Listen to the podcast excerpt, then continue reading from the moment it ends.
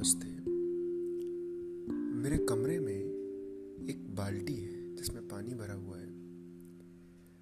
मान लेते हैं मैं उसका पानी खाली करके इस बाल्टी के अंदर कूड़ा भरना शुरू करता हूँ। जितना तरे, तीन तरीके का कूड़ा होता है बायोडिग्रेडेबल जैसे कि केले के छिलके हो गए वो मैं इसमें डालता हूँ। नॉन बायोडिग्रेडेबल जैसे कि टूटा हुआ शीशा हो गया, कांच का टुकड़ा हो गया, प्लास्टिक की बोतल हो गई, वो मैंने इसमें डाला।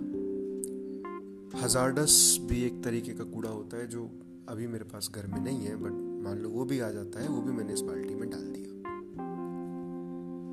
अब अगर एक महीने बाद, एक महीने तक मैं डालता रहा डालता रहा डालता रहा, जितना मैं भर सकता था, मैंने इसको पूरा कूड़े से भर दिया।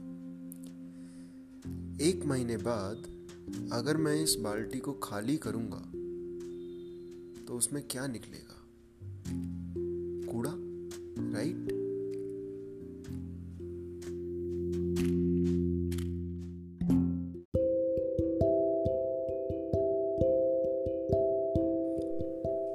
क्या हम सबके पास एक बाल्टी नहीं है, जिसको हम कहते हैं हमारा दिमाग?